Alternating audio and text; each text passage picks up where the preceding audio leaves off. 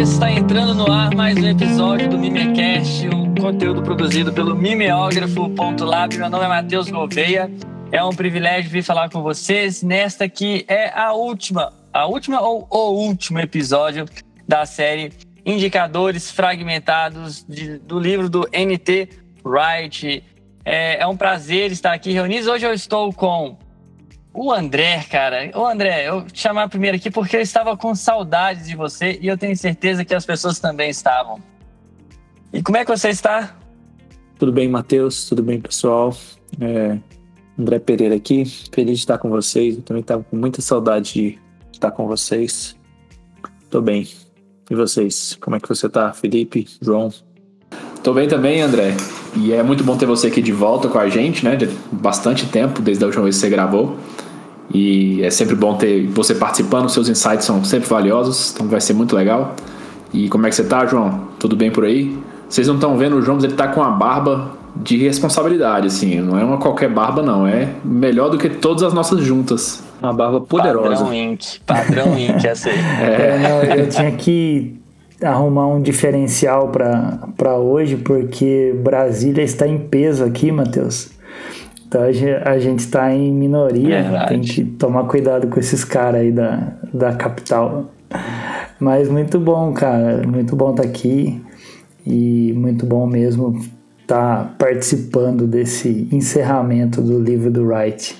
Bom, a gente queria ter feito algo diferente. A gente falou isso nos 2 episódios passados, que queria encerrar contando com a participação do público, mas a gente não conseguiu fazer isso agora, mas nós tivemos uma reunião essa semana, virão mudanças, e eu espero que sejam mudanças que vocês gostem, para melhor, que ao longo aí dos próximos meses, semanas, talvez, as coisas aconteçam aí da forma que a gente espera e que seja melhor para vocês. O que eu quero dizer é o seguinte: passamos por justiça, passamos por amor, passamos por espiritualidade, beleza, liberdade e verdade. E agora chegamos no último indicador fragmentado, que é poder. O tema desse indicador, então, é poder. Antes de começar a entrar no próprio conteúdo do capítulo, fez sentido para vocês ter colocado o poder por último? Ou parece que foi tipo jogado assim e pegou um tema e sorteou assim a ordem deles? Tem um porquê estar por último? A mim parece que sim, Matheus. O pessoal fez assim. Quem cala consente. Ficou. Eu não vou discordar do João, não. Deve ter um porquê. Sim. A gente acha um porquê. Vamos descobrir. A gente acha um porquê, não tem problema. A gente obriga o Wright a dizer o que a gente quer que ele diga. Não, a mim parece que faz algum sentido, não que se não fosse assim teria algum problema, mas me parece que o tratamento que ele vai dar para o poder, no sentido de governo, pensando aqui, já estou adiantando o capítulo, né? Já estou adiantando a conclusão dele lá, pensando o poder enquanto governo de Cristo, onde todas as coisas são colocadas debaixo do governo do Senhor Jesus. Então é um momento onde a gente tem, de fato, tudo aquilo que era indicador fragmentado funcionando corretamente. Então, debaixo do controle de Cristo, debaixo do governo, no reino de Deus, a gente tem a beleza como deve ser, a gente tem a liberdade como deve ser, e, enfim. Então eu acredito que nesse sentido o poder deixado para o final faz algum sentido didático, pelo menos. E não só na conclusão, viu, João? Quem tiver com o livro aí, no primeiro parágrafo já do capítulo, na página, deixa eu tentar achar a página, para quem quiser ver, 167. No primeiro parágrafo aí, ele vai trazer aqui a lembrança, um livro que ele escreveu, que depois ele cita, que é o Como Deus se Tornou Rei, né? E ele diz que o anúncio nos evangelhos é que o reino de Deus, né, chegava e estava vindo com poder. Ele cita aqui Marcos 9:1. Então ele traz esse poder aqui que já é anunciado como algo, uma característica presente no reino de Deus, que chegava, que estava vindo. E ele resume isso aqui no final do parágrafo dizendo justamente isso, olha, é Deus assumindo o comando e liderando o mundo de uma maneira totalmente nova. Então, aqui ele já dá uma ideia assim, do que pelo menos ele vai tratar como poder nesse ponto de vista que você falou, de controle, de domínio e, por que não, de senhorio. E sabe que tem uma conexão que acho que é interessante, que me veio à mente agora. Lá no primeiro episódio, se eu não estou enganado, o primeiro episódio, quando a gente falou de justiça, em algum momento o próprio Wright fala sobre a questão de você simplesmente tirar uma pessoa do poder e colocar outra, que é basicamente o que a gente faz quando tem uma eleição presidente, por exemplo, sai um, entra o outro, ou até numa questão de reeleição, enfim, não vem ao caso, mas você tira uma pessoa e coloca a outra dentro de uma própria estrutura, que não muda, que está acontecendo, né? Mas quando a gente fala do governo do senhorio de Cristo, a gente está falando de uma mudança total, uma mudança de estrutura, uma mudança, não é simplesmente eu tirar um presidente, um tirano ou quem quer que seja e colocar Jesus no lugar dele para reinar, mas a gente está falando de uma mudança de fato em todas as coisas, né? Uma mudança de toda a realidade. Então aí a gente pode assumir aí, como você falou, Deus assumindo o comando, liderando o mundo de uma maneira totalmente nova, né? Ou seja, todas as coisas estão agora nos seus devidos lugares. É uma mudança na natureza, né, desse reino.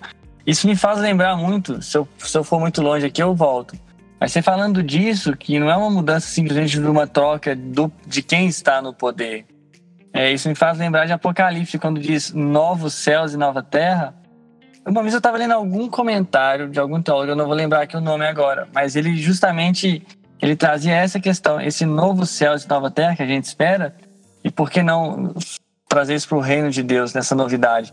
Não é simplesmente de um novo de tempo, sabe? Passou um tempo e começa outro. Mas aquela palavra ali era novo na qualidade. É um céu e uma terra que nós não experimentamos. Eu achei interessante. E eu acho que vai bem aí, de encontro com o que você leu. Agora, se eu falei bobagem, vocês estão aqui para me corrigir. Esse é o papel de vocês. Ninguém vai corrigir, não. Você demite todo mundo. Ah. Que isso, cara, que absurdo, jamais. Eu nem tenho poder para isso. João, é muito interessante pegar isso que você falou, né, e contrastar com o que o N.T. Wright fala, né, que ele recebeu como uma provocação, né, dos leitores do livro anterior dele, né, Como Deus se Tornou Rei, assim. Ele fala que uma pessoa, né, um leitor do livro, escreveu para ele e falou assim: imagine que tenha tido uma grande crise global, assim, e para a gente tá fácil imaginar, né, porque recentemente teve, e aí a gente chega para os nossos governantes e fala assim, bom, e aí, o que você vai fazer a respeito? E o governante fala: tá tudo bem, porque Deus está no controle, Deus reina, Deus está no controle. E o N.T. Wright fala, né, que o correspondente dele, o leitor que escreveu para ele, fala assim: a questão é óbvia, se Deus está no controle, todos nós podemos sentar e esperar que ele lide com a situação da melhor maneira possível, e pode ser que esperemos muito tempo. Meu correspondente explica que, em outras palavras, isso não é bom o suficiente e que algo precisa ser feito. Algo precisa ser feito por nós. Então, acho que aqui que é a atenção para o cristão nessa esfera do poder e do reino, assim. Deus reina, mas parece que não é sempre que ele intervém e resolve os problemas aqui na Terra, assim. E muitas vezes parece que somos nós, né, cristãos, ou nós, cidadãos, ou nós, seres humanos, que temos que fazer alguma coisa, assim. Então, como é que fica isso, assim? Deus reina e ele vai resolver as questões, ou a gente tem que fazer alguma coisa? Não, então, André, eu acho que, bom, para a gente seguir o raciocínio, acho que o primeiro pensamento que a gente tem que observar aqui é que, de fato, como todos os outros capítulos do livro e como a própria proposta do Wright aqui, é que a gente está diante de um indicador fragmentado. Então, mais uma vez, só retomando a ideia aí para os nossos ouvintes, a gente está diante de alguma coisa que a gente sabe que é importante, que a gente sabe que é boa, que a gente sabe, a gente sente a necessidade dela, algo que a gente não consegue simplesmente abandonar, mas ao mesmo tempo a gente não consegue dar conta disso. A gente não consegue chegar num acordo de, então, como exercer poder de uma forma boa para todos, e no final das contas a gente está num emaranhado aí, de relações de poder, para usar uma expressão que o Felipe gosta aí dos pós-modernos, mas a gente está aí no meio desse emaranhado de disputa e de briga e de luta, e parece que essa é a expressão de poder possível nesse mundo que a gente vive, né? É o mundo das polarizações, é o mundo das disputas, e o poder ele é exercido no meio disso, né? Tanto que a própria palavra hoje, poder, quando a gente fala assumiu o poder, ou mesmo quantas vezes a gente já não ouviu, né? Não, isso não é um projeto político, isso é um projeto de poder, né? Querendo dizer que aquela pessoa só quer se manter no cargo, por exemplo, se manter naquela função, se manter naquele status. Então, isso já é visto até como pejorativo, né? A gente está associando a questão do poder a alguma coisa ruim. E de fato, não é assim, né? O Wright até dá um exemplo interessante de que a gente não consegue fugir dessas relações de poder, né? Ele dá um exemplo de uma família no meio numa ilha deserta, para eles sobreviverem ali, eles vão ter que estabelecer alguma relação de poder. Alguém vai ter que estar no comando e os outros vão ter que obedecer para que tudo corra razoavelmente bem para eles ali. Então, enfim, a gente está diante de alguma coisa que a gente sabe que a gente precisa, mas ao mesmo tempo o mundo que a gente vive parece que não permite isso, né? Acho que a gente comentava em off aqui, né, um pouco antes aqui, de que essa ideia de que o poder tem seu aspecto destrutivo e a gente vê projetos de poder nesse sentido negativo é algo que todos nós como brasileiros, infelizmente, temos entendido bastante, né? Então, essa ideia de alguém que recebe o poder e usa ele para o mal ou usa ele para benefício próprio, né, tem sido frequente na história do mundo, mas de maneira mais evidente, assim, na história do nosso país também. E uma outra, só um adendo aqui, uma outra característica disso, que o Wright toca no ponto também, é a ideia de burocratizar tudo, né? A gente, parece que numa tentativa de não colocar o poder nas mãos de uma pessoa, a gente suspende o poder numa abstração, né? E eu acho muito interessante quando o Wright fala isso, porque ele fala do administrador, né? Então, assim, eu não vou colocar alguém para fazer o jogo de poder, mas eu vou colocar alguém para administrar aquele ambiente onde o poder parece que atua por si só. E isso também é desastroso, né? Nas palavras do Wright aqui. Usando duas frases meio clichês, assim, né, sobre o poder, e acho que seria até legal a gente talvez pensar em outras, assim, se alguém lembrar de outra, colabora aí, né? Parece que rola uma tensão, assim, entre a frase do Tio Ben pro Peter Parker, né, de que com grandes poderes vem grandes responsabilidades, e aquela célebre frase, né, de que o poder sempre corrompe e o poder absoluto corrompe absolutamente, né? O Wright chega a citar o autor da frase aqui, mas eu não tô achando fácil. Mas parece que rola uma tensão, né? Entre a pessoa que entende o poder como uma responsabilidade e a outra que é corrompida pelo poder, assim, e meio que faz do poder um fim em si mesmo. Eu acho, André, que na verdade essas duas coisas elas meio que estão relacionadas, né? Porque o poder ele traz uma responsabilidade, e isso é meio que um fato, né? Até daí que surge a frase, né, do Peter Parker lá. Mas a responsabilidade não é consigo mesmo, né? Ela é uma responsabilidade com o próximo. E eu acho que é aí que está a grande questão, né? Porque quando você se coloca como o alvo dessa responsabilidade que o poder traz, você vai tomar atitudes que são simplesmente para você mesmo, e você vai, a tendência é que você se corrompa, né? Porque você vai ver que quanto mais poder você exerce, mais você tem, e vira uma bola de neve. E aí a frase também faz sentido quanto mais poder, mais você vai se corromper, né? E na verdade o grande ponto que eu achei interessante no capítulo aqui, eu estava dando uma relembrada porque eu li tem bastante tempo, ele joga essa ideia, né, de que o amor cristão ele é altruísta, né? É o que ele já fez com os outros indicadores, né? Ele inverte a forma de utilização dele. Então assim, eles são fragmentados porque a gente tem alguma coisa em nós que aponta para alguma coisa externa que faz essas coisas fazerem sentido, né? Amor, verdade, tudo que a gente viu antes, justiça, o poder da mesma forma, mas a gente acaba usando ele de forma errada, e a forma certa de usar é quando essa responsabilidade está voltada para o próximo, né? E ele tem dois exemplos bem legais, já adiantando um pouco o capítulo, que são os de Pedro, né? E o Pedro tentou exercer poder quando Jesus Cristo foi ser preso, né? Com a espada, né? Então ele saca a espada para cortar, e até corta a orelha do guarda lá. Jesus Cristo vai, coloca a orelha de volta, repreende Pedro. E logo depois, um pouco mais na frente, ele é investido com poder pelo próprio Jesus Cristo para ser a pedra da igreja ali, né?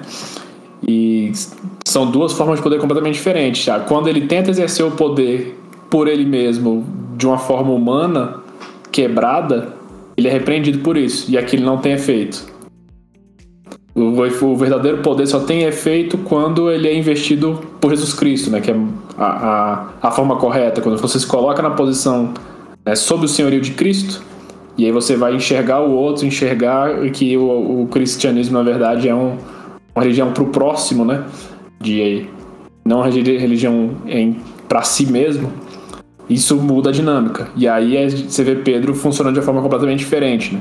Eu achei bem legal esses exemplos, e eu pensei nisso quando você colocou essas duas frases, porque para mim elas estão relacionadas, né? Só que elas são espectros diferentes da mesma coisa. Um está usando certo, outro está usando errado, né? Massa. Essa ideia da responsabilidade, do serviço, o Wright constrói ela um pouco, até mesmo fazendo uma pequena teologia bíblica aqui, né, em algumas páginas, quando ele volta lá para Gênesis, né, para falar da função da criação do homem como alguém que ia dominar, né? E como que ele explora que esse dominar a terra e encher e subjugá-la não é um convite a explorar no sentido ganancioso, destruidor, insustentável, mas é justamente de manifestar o governo amoroso que Deus manifestaria, né? Então o Deus da Bíblia vem e compartilha, né, essa corregência, né, essa responsabilidade pela criação, essa continuidade na criação com os seres humanos, assim, e mais para frente ele cita uma maneira muito interessante, assim, né, como que, eu vou ler um trechinho aqui da página 178, é como se Deus tivesse criado um mundo para existir por meio da ação humana, né, que talvez respondesse lá o questionamento da pessoa que escreveu para ele, né, como se Deus tivesse criado um mundo para existir por meio da ação humana, em antecipação ao dia em que viria como um homem genuíno para tomar conta do seu próprio mundo, né? Que fazendo referência à encarnação, assim. Então, Jesus é esse modelo, né? Dessa pessoa que tem toda a autoridade e se faz servo de todos, né? Essa inversão dramática, assim, né? Alguém que governa a partir da cruz, né, e não a partir da espada. E o que ilustra muito bem isso que a gente tem falado é uma passagem que está em João mesmo, no Evangelho de João, capítulo 18. Eu vou ler aqui, quero convidar também cada um que está ouvindo, se for possível, acompanhar a leitura. João 18, a partir do versículo 33.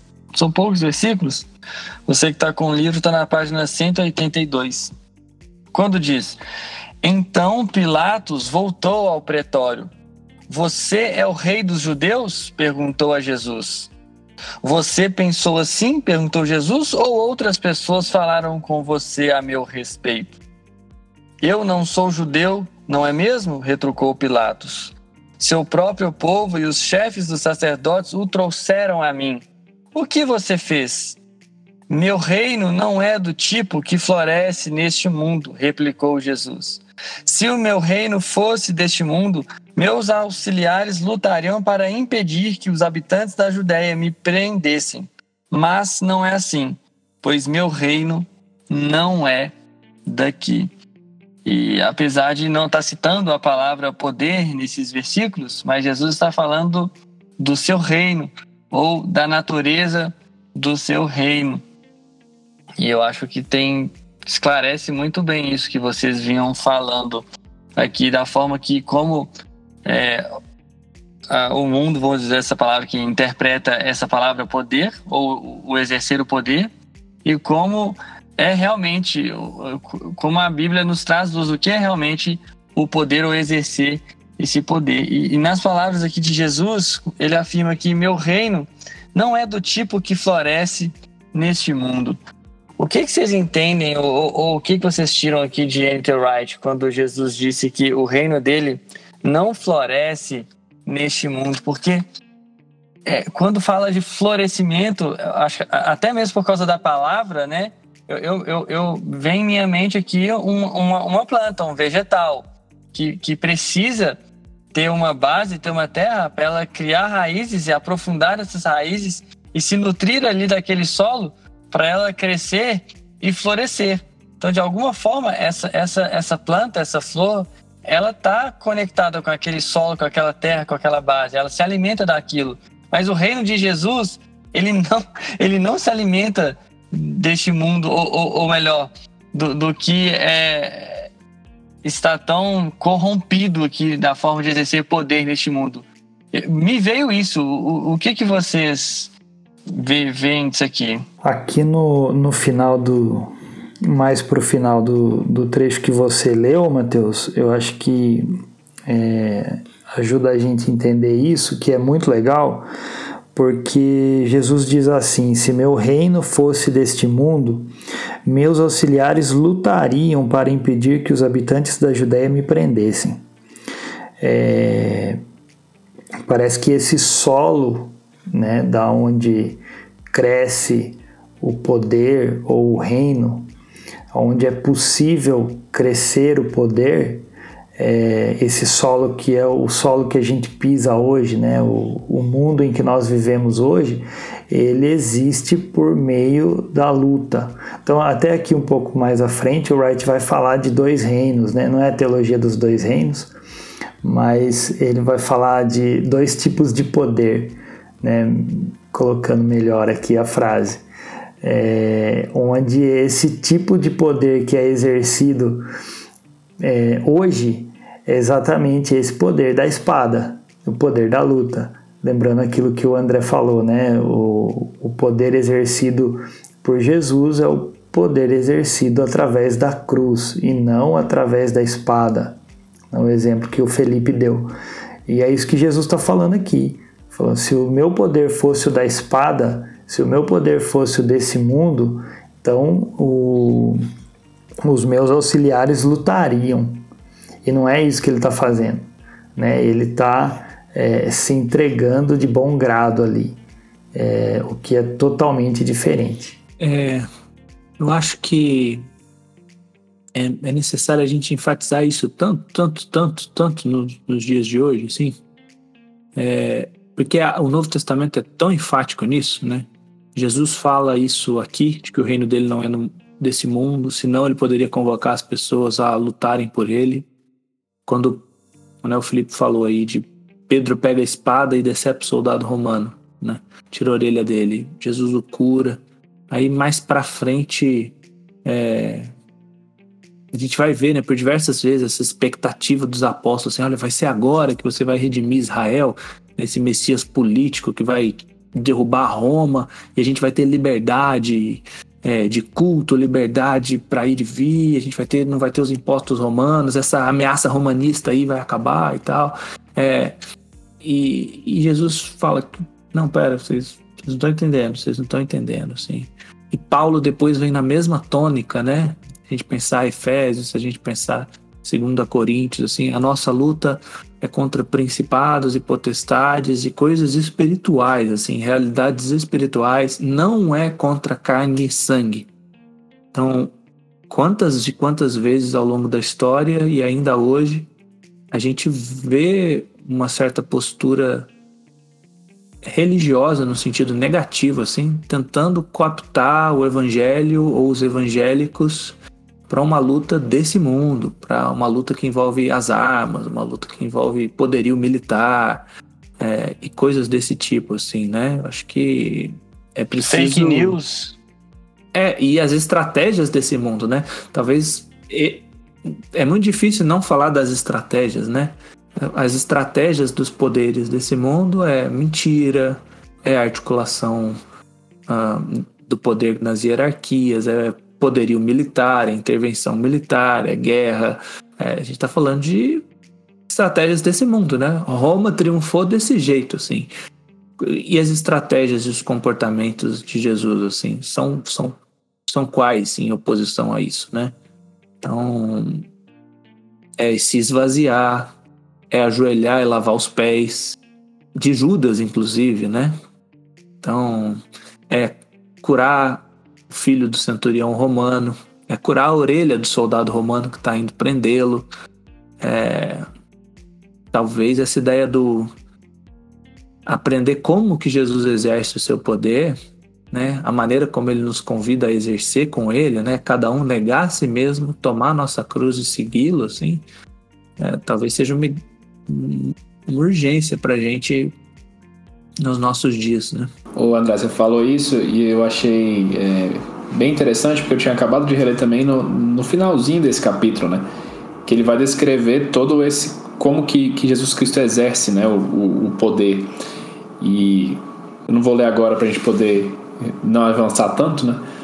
Mas é bem característico essa mudança mesmo da forma como o reino, que não é desse mundo, né? Mas o Wright até fala que ele não é desse mundo, mas ele é para esse mundo, né? Ele vem de fora para ser implantado aqui. Ele não é desse mundo no sentido de que ele não provém das formas que esse mundo assumiu, né? Que é isso mesmo que você está colocando aí. E aí, não sei se você lembra, Matheus, mas no último capítulo a gente já tinha tratado esse episódio, né? Do Pilatos, quando ele estava falando sobre a verdade, que ele faz esse mesmo jogo, né? O Pilatos tem um conceito de verdade, mas Jesus Cristo está falando de um conceito de verdade muito maior, muito mais especial, né? E aqui ele está fazendo a mesma coisa, ó. Pilatos tem uma noção de poder, e ele está, de certa forma, fazendo um jogo de poder ali do tipo, cara, eu sou quem manda aqui. O que você é? Quem é você? Cadê o seu reino? Cadê os seus súditos? Cadê tudo isso que o povo está falando que você é? Porque ele não consegue ver, ele estava esperando justamente esse Jesus Cristo beligerante, né? Um rei que viesse com um exército para tomar conta de tudo. E Jesus Cristo tem que, mais uma vez, dar um giro e falar, olha só, o reino que eu estava esperando não é esse. Ele funciona de um jeito diferente. E a gente só vê como esse reino funciona olhando para o próprio Cristo, né? E olhando para os discípulos dele, como é que eles estão agindo. E aí eu acho que o André tocou num ponto muito interessante, que é a Bíblia fala que nós somos testemunhas hoje, né? Quem são os discípulos de Cristo que estão aí para serem vistos, para ver como é que o reino funciona, o reino de verdade, somos nós. E o que a gente está fazendo com isso? Como é que a gente está se apresentando? Como é que as pessoas estão vendo? Assim? Às vezes a gente está simplesmente replicando a forma como o mundo exerce o poder. E não só no poder, né? Para fazer um amarrado do livro inteiro, Todos esses indicadores aqui, a gente viu que eles são fragmentados porque eles podem ser usados da forma errada. E a gente devia estar apresentando eles da forma, pelo menos, mais próxima da correta. Por mais que a gente não vá chegar lá. E acho que muitas vezes a gente está se contentando com a forma errada e assumindo que ela é a melhor. Porque, não, todo mundo faz assim, então vamos fazer isso da melhor forma possível. Como se é um contrassenso onde a gente não percebe, assim. Assim, vamos exercer o poder mundano, mas vamos fazer ele melhor do que o mundo faz. Mas isso é só... continua sendo errado, continua sendo um problema. Porque é invertido, é pra ser do outro jeito, né? E eu não sei se vocês estão me entendendo, mas só queria que eu fizesse essa colocação aí. Então, eu acho legal isso. E só um detalhe para destacar, Felipe, que Jesus está fazendo tudo isso de dentro do maior império que já existiu, no Ocidente, pelo menos.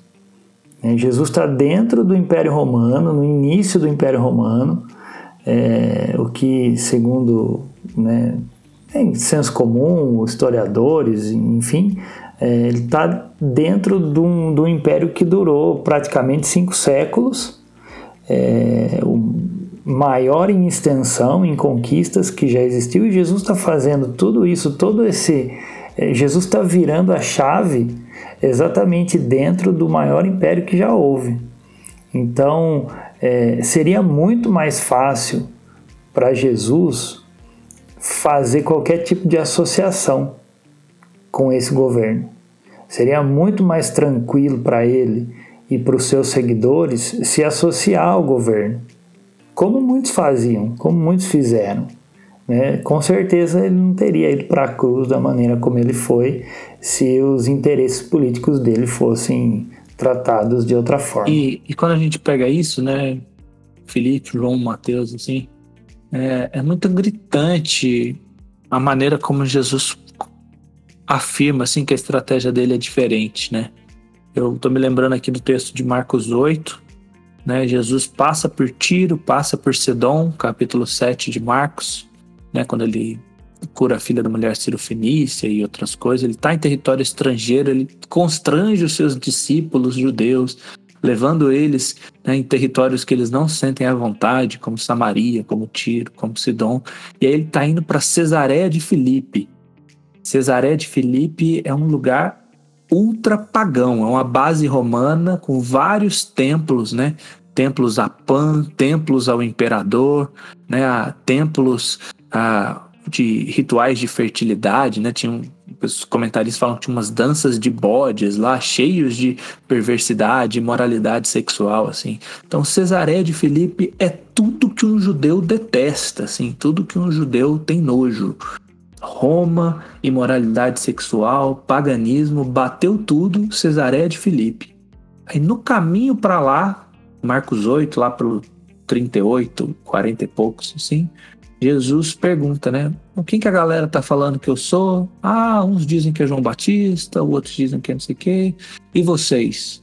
Aí Pedro fala a célebre frase, né? Tu és o Cristo. Tu é o Messias, tu é o Rei, aquele que tem todo o poder. É o Senhor quem vai restaurar os tempos gloriosos de Israel, né? As expectativas messiânicas, os tempos de Davi, quando os reis compunham salmos, a santidade era exaltada, o poderio da nação era gigante, etc. E Jesus fala, eu sou o Cristo. Então agora vocês precisam entender que eu vou ser rejeitado, eu vou sofrer, eu vou morrer e eu vou ter que ressuscitar. Jesus é o Messias, mas não é o Messias que Pedro esperava, assim. E quando Jesus fala que ele vai sofrer, que ele vai ser rejeitado, que ele vai morrer, Pedro fica tão revoltado que ele confronta Jesus, né? Fala, não. E Jesus vira para ele e fala assim, né? Pedro não aceita esse caminho de rejeição, esse caminho de serviço. Ele quer o caminho da guerra, ele quer... Israel para os israelenses, faça Israel grande novamente. Ele quer o Davi 2.0, sabe? Do tipo, é isso que ele quer. Um grande rei militar que vai tirar Roma da jogada. Roma e as imoralidades, Roma e as perversidades, né? E Jesus vira para Pedro e fala, arreda Satanás. Então, é essa a reação de Jesus a quem oferece esse caminho da espada, né? Arreda Satanás. Tipo, não é essa estratégia. Você não pensa por meio da mente de Deus, você pensa por meio da mente dos homens, assim. Cara, isso é muito forte, assim. Parece que no final, assim, esses dois tipos de poderes, né? Aqui me veio uma frase do Ricardo. O Ricardo, quando tá comentando a tentação de Jesus, o Ricardo Barbosa, ele usa essas duas comparações, assim. Parece que é uma questão de escolher entre o amor ao poder ou o poder para amar, né?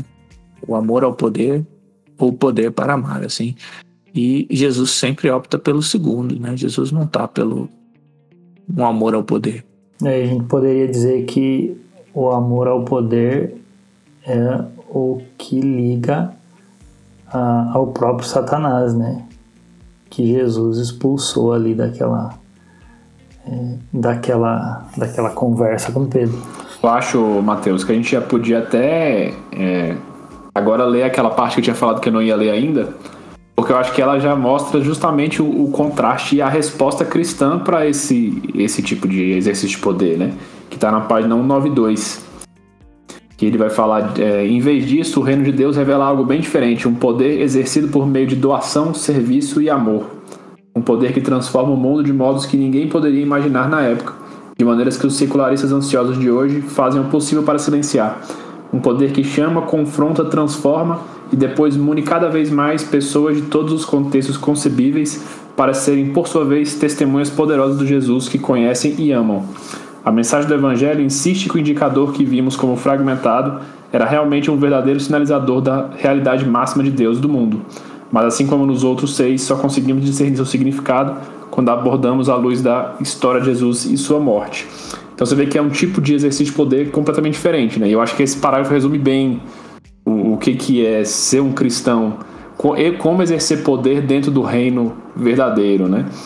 E eu acho que, sim, para amarrar bem esse capítulo, e já talvez tentando amarrar até o livro, né?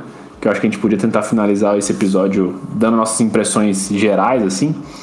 É isso, assim, Jesus Cristo é a encarnação, vou usar o termo em outro sentido, mas é bom que ele cabe aqui, de todos esses fragmentos de forma completa, né? Nele, eles não são fragmentados. Nele você tem o verdadeiro amor, verdadeira justiça, verdadeira verdade, poder, sendo exercidos e de forma correta. E a Bíblia é clara em dizer que a gente tem que se espelhar nele, né? E o Wright, eu acho que o ponto dele é sempre nesse sentido de o verdadeiro cristão vai se espelhar em Cristo, procurar nele como apresentar esses fragmentos de forma completa e não fragmentada. Enquanto a gente estiver procurando esses fragmentos por eles mesmos ou para benefício próprio, eles vão estar perdidos, né? Eles vão estar fragmentados, vão estar quebrados e vão ser corrompidos, ser usados da forma equivocada, assim. E eu acho que esse propósito que o Wright tem é importantíssimo para hoje, assim. O André levantou algumas questões, o João também levantou algumas, que a gente vê o quanto o cristianismo tem se desviado de se espelhar em Cristo e tem se espelhado em outros homens que são homens tão ruins quanto nós mesmos e às vezes até piores. Se a gente não se espelhar em Cristo, a gente vai se corromper, é a verdade, né? E eu acho que esse insight do Wright é importantíssimo, assim. Se espelhe na pessoa certa, que esses fragmentos vão ganhar corpo e vão deixar de ser fragmentos olhando para Cristo. Só em Cristo eles vão fazer sentido, né? Só em Cristo todo vai se integrar e as coisas vão funcionar de verdade, assim. E pra dar minha opinião do livro, eu gostei bastante. Cara, muito bom. É muito bom mesmo. Você falou isso tudo, vocês falaram tudo isso, o Felipe concluiu muito bem. Eu lembrei do livro Missão Transformadora, do David Bosch, que é um clássico, né, na área de missiologia.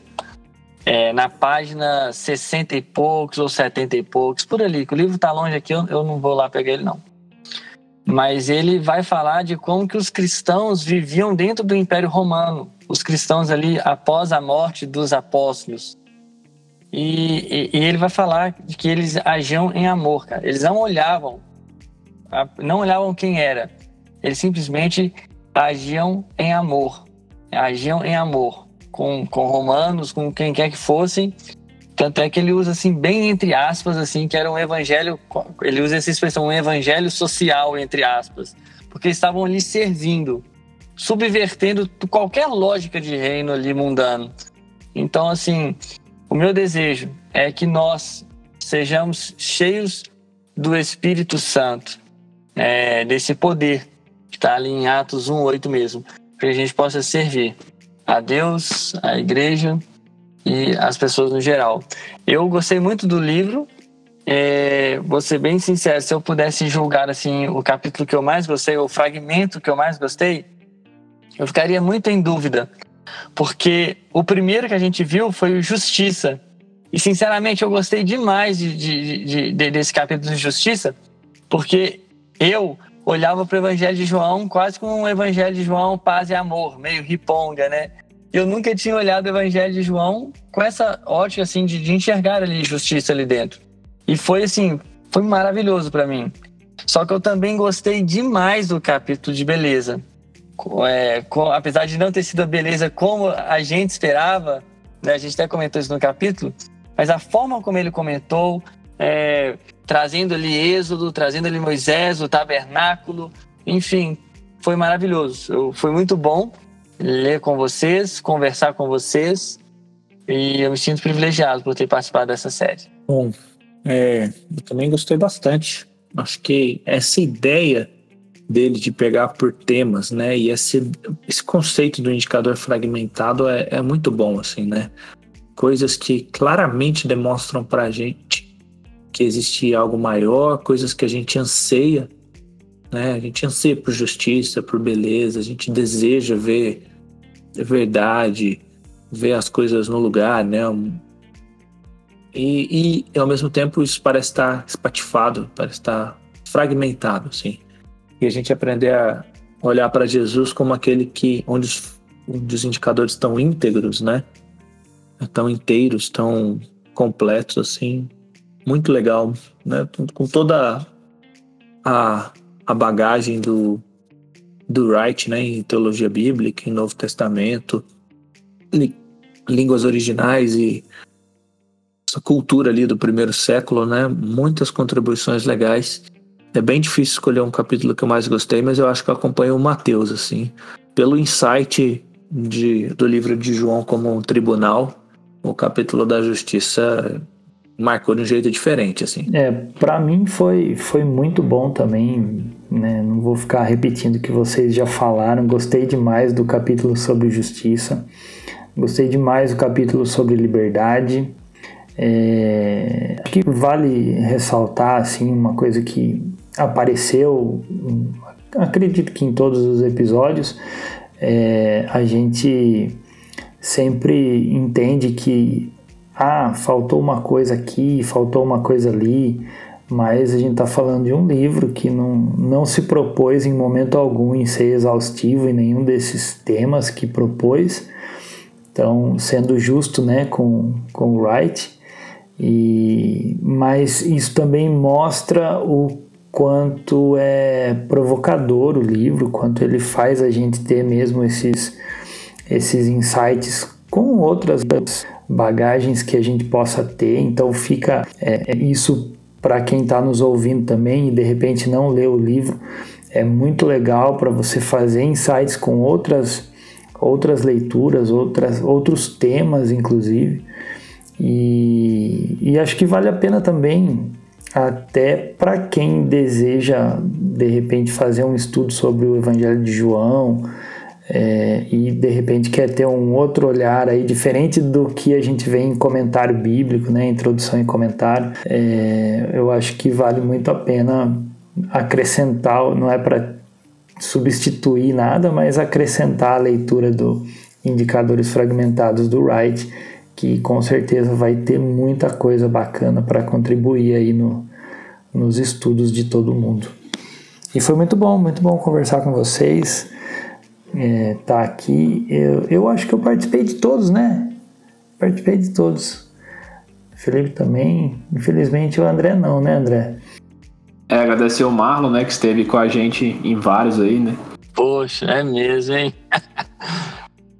Verdade. A pergunta que o ouvinte quer saber. A pergunta que o ouvinte quer saber é: qual é o próximo livro, mimeógrafo?